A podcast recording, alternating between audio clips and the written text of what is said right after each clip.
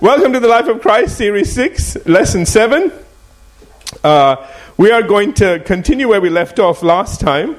Uh, however, what I want to do is um, just go back a little bit. Begin in um, page 26, because that's where all this began. Uh, the law regarding retaliation. I, I, know I've been racing through this because I really do want to get to some new things, um, but at the same time, I, I don't want to leave you uh, uh, high and dry either. In Matthew chapter 5, verse 38, Jesus says here, You have heard that it was said, an eye for an eye and a tooth for a tooth. Uh, we looked at that in detail last time, so I won't go over that again. Uh, and then he goes and says in verse 39, he says, But I tell you not to resist an evil person. I'm in page 29 now. But whoever slaps you on your right cheek, turn the other to him also. And the implication is in readiness to endure a further blow. Uh, remember again that it was repeated in um, the parallel account in Luke's Gospel, in Luke chapter 6, verse 29, where Jesus said, To him who strikes you on the one cheek, offer also the other, or offer the other also. Leon Morris pointed out, and we that's this is on uh, page 30 now, that the cheek, uh, the cheek in is the Greek word which is rather the jaw. And therefore, it says Jesus is speaking of a punch to the side of the jaw rather than a light slap in the face. You know, it's not like those little movies you see somebody takes off their glove and slaps him in the face. You know, and says, hmm. okay, it's not one of those. This is a this is a, a good strike to the face.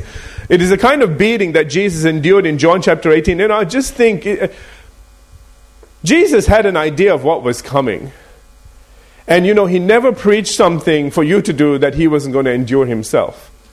And I think, you know, I have to believe that he knew this was coming and that he was already explaining his inaction against people that were going to beat him and do it unlawfully. You know, I mean, just ridiculous what, what was happening here. And he would, he would still endure that because of what he's saying now.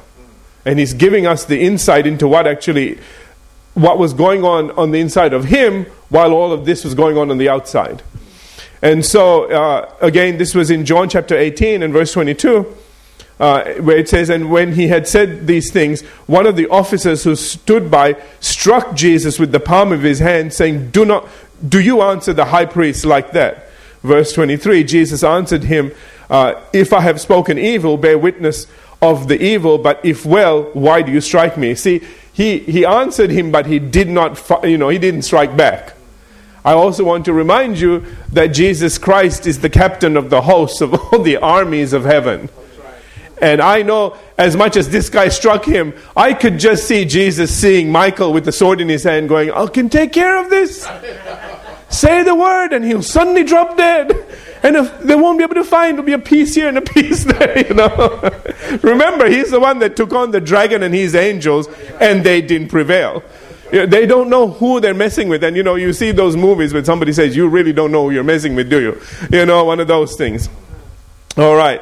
So notice the situation. I just want to share those things with you. Notice the situation surrounding this incident. Jesus was being persecuted for righteousness' sake.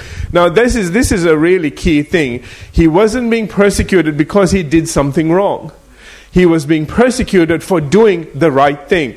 I think that is one of the most difficult things to endure is when you do the right thing and then you are persecuted, then you are attacked and you want to say, you really want to say, God, why are you letting this happen to me? Are you all with me? But please remember, whatever you sow, you reap. And the person that's attacking you is sowing a very bad seed. Right. And Galatians tells us it will come back as a harvest. We don't know what happened to this guy after this. I, I kind of wish I knew, just, you know. But anyway, but remember again, you know, we're not to look at other people's destruction and rejoice in it. Amen? Uh, so, but we, we, can, we can guess that it wasn't good. All right. so again, Jesus was being persecuted for righteousness' sake, and even though he had done nothing wrong, he still refused to retaliate, even though he did question their actions. This principle of being persecuted for righteousness' sake goes back to what Jesus said in the beginning of the Sermon on the Mount, Matthew chapter 5, remember, verses 10 through 12, where he said, Blessed are those who are persecuted for righteousness' sake. I really want you to remember again that you are blessed if you're persecuted for this reason. Now, you're not blessed if you're persecuted for doing the wrong thing. Some people, you know, it tickles me. I see some people going, well, you know, I'm being attacked because, because I'm a Christian. But then you find out it's not because they're a Christian, because they did something naughty. Uh, that, that's not the same thing, okay? Uh, he says, he says again, Blessed are those who are persecuted for righteousness' sake, for theirs is the kingdom of heaven. Now, I don't want to re-preach on all this because we already looked at it. Verse 11, he says, Blessed are you when they revile and persecute you and say all kinds of evil against you falsely for my sake. So remember again, this is what we're talking about. That, you know, you are standing up for Jesus Christ. You're standing up for God. Amen? And if you're being persecuted for that, well, you are blessed. You will be blessed and you have an eternal blessing waiting for you. Hallelujah. Verse 12, he says, Rejoice and be exceedingly glad. This is a very difficult thing to do when you're being persecuted. okay? And the only way that you can do this is if you know that there is a blessing, that there is a God who, who uh, rewards those who diligently seek Him, especially this righteousness. Amen? Do you understand? That He will reward you. And that's why He says, be, Rejoice and be exceedingly glad, for great is your reward in heaven. He didn't just say you're going to get a reward, He said your reward is going to be great. Jesus, He, you know, if Jesus says it's great, it's great. We all don't know what all that means in our language, but if he said, This is God manifest in the flesh saying it's going to be great. Trust me, okay? And we go, Yes, Lord. Amen. So he says, For great is your reward in heaven, for so they persecuted the prophets who were before you. So you're in great company. Amen? Amen. Therefore, whenever you suffer insult or injury for doing what is right, know that you are in good company and that you are, in fact, following the Lord's own commandment as stated in John chapter 13. Remember again, verses 34, uh, 34 and 35, where he says, A new commandment I give to you, that you love one another as I have loved you, that you also love one another. Do you, do you understand the newness of the commandment wasn't to love? Because they already had that in Leviticus. You know, I never got a hold of this till later on. I realized that the newness of this commandment was he said, Listen, I'm going to give you a new commandment, and that is to love as I have loved you. There is the newness. Because you know, they kind of love to a point. Remember Peter? You know, what if they, you know, uh, do something bad seven times? You forgive him seven times, you know, and Jesus said 70 times seven. He goes, Oh, I need a lot of faith for that one. You know, okay? I mean, it was hard enough seven times. But understand the kind of love now he's saying is not the kind of love that you think that everybody else has been talking about. I'm talking about the kind of love that I have for you. And I'm going to demonstrate that love by dying for you. So here's the new commandment. Get it? Okay. And he says, By this, all, all will know that you are my disciples if you have love one for another. All right, and in this way, because he said, As I have loved you. All right, it is this kind of love that is needed to turn the other cheek and go on to endure further indignation and loss, or in, indignity and loss. Yeah, that's right. Or what Jesus says next in Matthew 5:40 and that is if anyone wants to sue you and take away literally seize by force your tunic let him have your cloak also here again we have Luke's parallel account remember again saying in Luke 6:29 and from him who takes away your cloak do not withhold your tunic either now even though the order is reversed it's essentially saying the same thing Therefore, we will consider it from Matthew's perspective. So, first of all, to fully understand the significance of what Jesus is saying here, we need to know what a tunic and a cloak was. Tunic was like a shirt worn on the inside, and it was the only thing that could be legally taken as payment for an uh, unpaid debt. Okay, so that's the only thing. Now, I, I, don't know for those of you who've seen the, uh, the Chosen, they brought that aspect out. And, and remember, he said, anybody have extra clothes? And just took it out and handed it to the guy. I thought that was really, that was amazing, you know. And remember, everybody side against goes, we only need one, you know. I thought that was beautiful. Um, and uh, so, in fact, that's where the saying, they took the shirt off my back came from, okay? As to the cloak, it was the outer garment, and it was considered to be so indispensable that even if it was taken as a pledge, it still had to be returned to the person before sunset. All right? Now, the reason being that for most people it was their only means of shelter during the night. And what Exodus chapter 2 refers to when it says in verses 26 and 27 if you ever take your neighbor's garment as a pledge, you shall return it to him before the sun goes down. For that is his only covering, it is his garment for his skin. What will he sleep in? So it, it was, you know, you take this off and they're in big trouble. Uh, especially when it gets cold and so on. It was their blanket, it was their everything. Do you understand? Okay. Therefore, as Leon Morris puts it, its voluntary surrender is thus significant. With the Apostle John saying in 1 John 3:18, he says, "Dear children, let us uh, stop just saying we love each other. Let us really show it by our actions." Amen. This is the time to do that. Amen. Uh, you know, I just want to. I think it's really interesting that what's coming up uh, in the epistles of John for this Sunday. Remember, I told you that we were finishing one section off, and what we were coming up to was a different section? This whole new section is on love. And I thought, isn't this interesting how to show love during times of crisis? Absolutely. Is almost what I want to title it, okay? And, uh, you know, we really need to understand that it means that there is some sacrifice that might be involved as well. And we also need to be, you know, we need to be realistic but we must not be afraid. Uh, and, you know, we all need to know where we stand in our faith.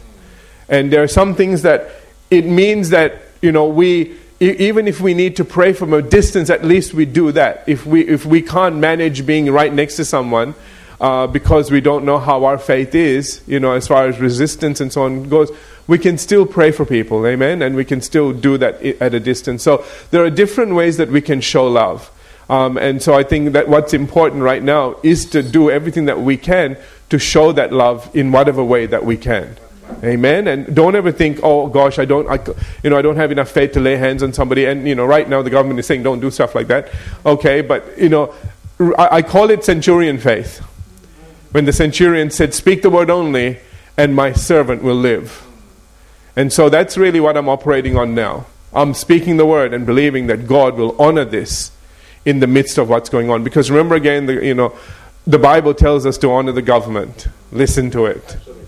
Do you all understand what I'm saying? So, you know, we can't break one rule and, you know, believe God to bless something else. So that's why I said we really need to know where we stand and, and do our very best to navigate these waters so that we are not breaking rules on either side. Amen. Amen. Okay. Just uh, sorry, just added that in. So let's get back to this. So in short, if you is that where I am? If you are going to retaliate, retaliate with love, not hate, voluntarily surrendering what no one has a legal right to take from you. This leads to the very next thing that Jesus says in Matthew 5:41, and that is, he says, "And whoever compels you to go 1 mile, go with him too." You know, okay. We see an example of what Jesus meant by compel in Matthew 27 verse 32, where it says, Now as they came out, they found a, a man of Cyrene, Simon by name, and they compelled him to, to bear his cross. Okay? Uh, compel means they force you. So, you know, Simon didn't want to do it. He goes, they said, no, you better or else, okay? As for the word compel itself, it refers specifically to the ancient practice of armies conscripting peasants by either force or coercion to carry their gear. So, if a Roman, uh, uh, I'll explain this a bit more. A Roman soldier, for example, was marching through a town on their way to or from a battle, he could pick a Jew from the side of the road and compel him to carry his gear legally for up to a mile.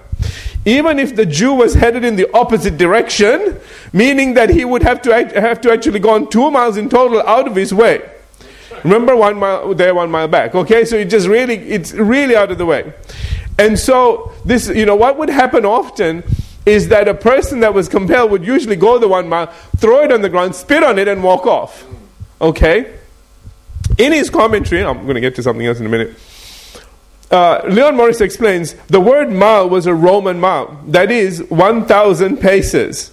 That's about 4,854 feet, okay? 1.48 kilometers. And so, often would be the case where at the end of the mile, oh my God, I've got it here, haven't I? The Jew would throw the pack on the ground, spit on it, and walk off, okay? But that's not how a disciple of Christ is to behave. With Leon Morris saying that the right thing, Jesus says, is not only to put up cheerfully with the unreasonable and disliked demand, but go well beyond what is asked. The reason being that for the first mile, your adversary has authority over you, but for the second mile, you have authority over him. It's a very funny thing. And are actually in a position to influence him. See, because if you decide to keep going, when they, especially if they're expecting you to throw it on the ground and spit on it, and you go, Woo, no worries, let's go for another mile, shall we? What happens? You know, the guy, uh, you know, either thinks eh, this guy is, doesn't have all these, you know, ducks in a row, uh, or if, if, if the person next to him doesn't look like a dope, can I say it nice? Okay, all right. And you know they're, they're, they're, a smart person and says, no, you know what? I'm gonna I'm, and you know I'm gonna carry this another mile for you. Happy to do it. Boy, you know you suddenly these are people too. The soldiers are people too. Do you know what I'm trying to say? And I, you know I'm sure that guy went home and said, Mabel, you wouldn't believe what happened today. This Jew guy, you know, picked up my. I told, I made him pick it up, but then he went another mile. Wonder what that was about, you know? See, that's how we win. That's how we get people thinking about things. When we do stuff that is unexpected. Amen? Amen. So, this leads to the final instruction that Jesus gives in Matthew 5:42, and that is give to him who asks you, and from him who wants to borrow from you do not turn away. The parallel verse in Luke 6:30 says that give to everyone who asks of you and from him who takes away your goods do not ask them back. You know, this is really interesting because a lot of times we give and we want it back. Right. You know what I'm trying to say? And that's okay, but there's something going on here that we need to see. There is a level of sacrifice that we give and if it doesn't come back, we're not keeping score. We're not saying, oh, where is it now? Now, this is the third thing that I've, okay, and all that stuff. Now, of course, be wise, okay, and make sure whatever you're doing, you're doing as the Lord leads.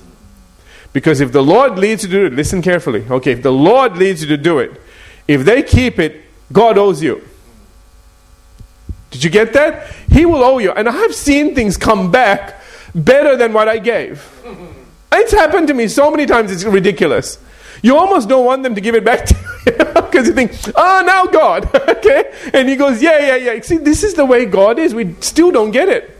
We think God's stingy and that, you know, uh, God didn't so love us that he didn't give. You know, it's like God so loved that he gave. And every time you give, he is so excited. He is just so thrilled that he just wants to give you so much more. Pressed down, sharing together, running over. He wants to give you so much more than you ever gave out. And that is everything. We think it's just money, but money is our training wheels. This is anything. Once you learn to give and once you learn to let go, it's like a child, you know, when you first tell him, let go, let go. No, it's mine, mine, M I N E. And you write it on everything. You know what I'm trying to say? And as soon as they learn to share, it's a big thing to let go of something. And then the parent comes and gives, and you know, if some child destroyed it, and the kid sitting there going, oh, great. And then, but mommy and daddy bring you a better version because you gave it up and somebody wrecked it. Ooh, we learned a lesson, don't we? Good to let go. Better things come. Amen. So I really need you to get that this is where it's coming from. This is the heart behind it. Amen. What Jesus says here in both accounts is derived from Deuteronomy chapter 15, verses 7 and 8, where it says, If there is among you a poor man, of your brethren. You shall not harden your heart, nor shut your hand from your poor brother. But you shall open your hand wide to him and willingly lend him sufficient for his need, whatever he needs. I really love that. Amen. This perfectly reflects God's heart and his desire for all those in need, with Psalm 112 and verse 9 saying, He has dispersed abroad, He, he has given to the poor. His righteousness endures forever. I want to say amen. In his commentary, I could preach on this, but I think you're getting all this. Amen? All right. In his commentary, Leon Morris explains that the term give is unqualified. Jesus looks for generosity without conditions. Do I need to say it again? Okay. Generosity without conditions. And why he says in Luke 6.30, do not ask them back. You know, you almost wish you didn't say that because you really want to ask them. Amen. But don't. Like I said, you really need to be spirit led. No strings attached. When you give, let it go. Amen? And trust me, family, you really need to then go to God. If something, you really need something and it's not there, you need to say, God, you need to replace this. Don't get mad at the person because now you're missing on the provision. We put our eyes on the wrong thing. I'm teaching you to put your eyes on the right thing. So next time you start getting mad, think Pastor Roche. Oh, he said eyes are on the wrong thing. Okay, sorry, Lord, I'm back. okay? And I will promise you, according to what God has said, you will get something better back. Okay, amen. I'm trying to get you to the place where you're cheerful givers. Because God loves that kind of person. You know? Amen. Okay. Uh, similarly, ask is also unqualified. Jesus is saying that his people must be ready to give anyone who asks, deserving or undeserving. And none who want to borrow are to be turned away. Morris says that the verb turn away clearly points to a refusal that should have no place in the life of the Christian. The follower of Jesus may perhaps be in a position to give the borrower exactly what he asks, but that doesn't mean that he rejects him. It may be only a kind word or good advice. Did you see that? It's not always things. You know, sometimes the hardest thing is to say a kind word. The hardest thing is to fight your feeling of, I want to push this person's face in. You know, they, when I was in trouble, they just jumped all over me. Now they're in trouble and looking for help. you know what I'm trying to say? And you really don't want to give them a word of encouragement. And that is the time when you say something loving and kind, encouraging to them, and try to lift them up. That's what we're talking about as well.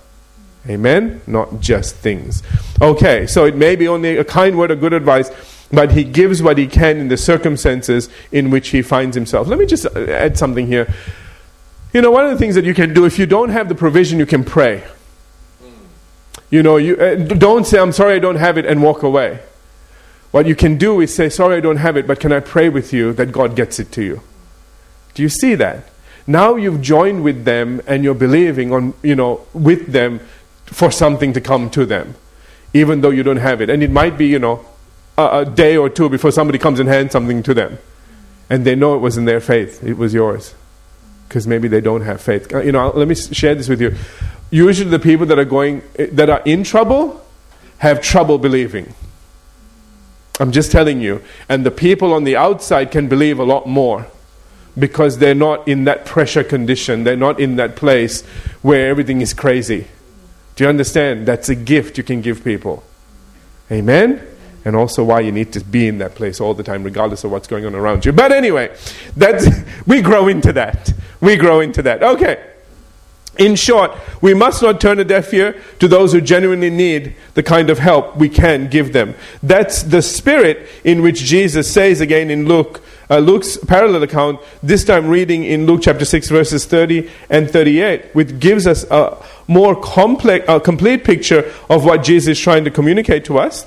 And that is, I'm reading verses 30 and 38 in Luke chapter 6. Give to everyone who asks of you, and from him who takes away your goods, do not ask back. Verse 38 Give, and it will be given to you. Good. Do you see that? That's why you give. Because it's coming back, okay? And it doesn't come back the same. It comes back good measure, pressed down, shaken together, running over, will be put into your bosom. For with the same measure that you use it, it will be measured back to you. It will be measured back to you.